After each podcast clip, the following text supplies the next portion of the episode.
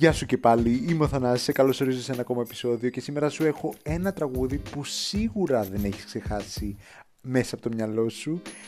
Μόλις θα σου το πω, μόλις θα το θυμηθείς, θα το τραγουδήσεις μαζί μου. 25 Μαΐου του 1993 σε πάω πίσω, στην κορυφή ήταν το All That She Wants από το σουηδικό group Ace of Base, που είναι τρία αδέρφια, ο Τζόνας, η Λίν και η Τζέννη Πέργκερν, και ο Ulf Ekberg. Κυκλοφόρησε στη Σκανδιναβία το 1992 ως δεύτερο single από το άλμπουμ τους εκεί, το Happy Nation, ενώ ένα χρόνο μετά κυκλοφόρησε ως πρώτο single από ένα καινούριο άλμπουμ, το The Sign, στη Βόρεια Αμερική αλλά και παγκοσμίως. Έχει γίνει παραγωγή από το Σουηδό επίσης Dennis Pop, ο οποίος έχει συνεργαστεί με Backstreet Boys, Britney Spears and Sing 5 και εμπνεύστηκε κάποια κομμάτια, το drum beat, από ένα τραγούδι της Κάγιο, το Another Mother.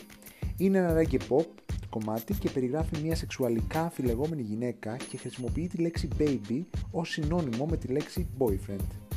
Το βίντεο τραγουδιού ανέβηκε στο YouTube τον Οκτώβριο του 2010 και μέχρι τώρα έχει πάνω από 98 εκατομμύρια προβολές. Ανυπομονώ να παίξω το κομμάτι. Ευχαριστώ πολύ που άκουσες. Τα λέμε στο επόμενο επεισόδιο.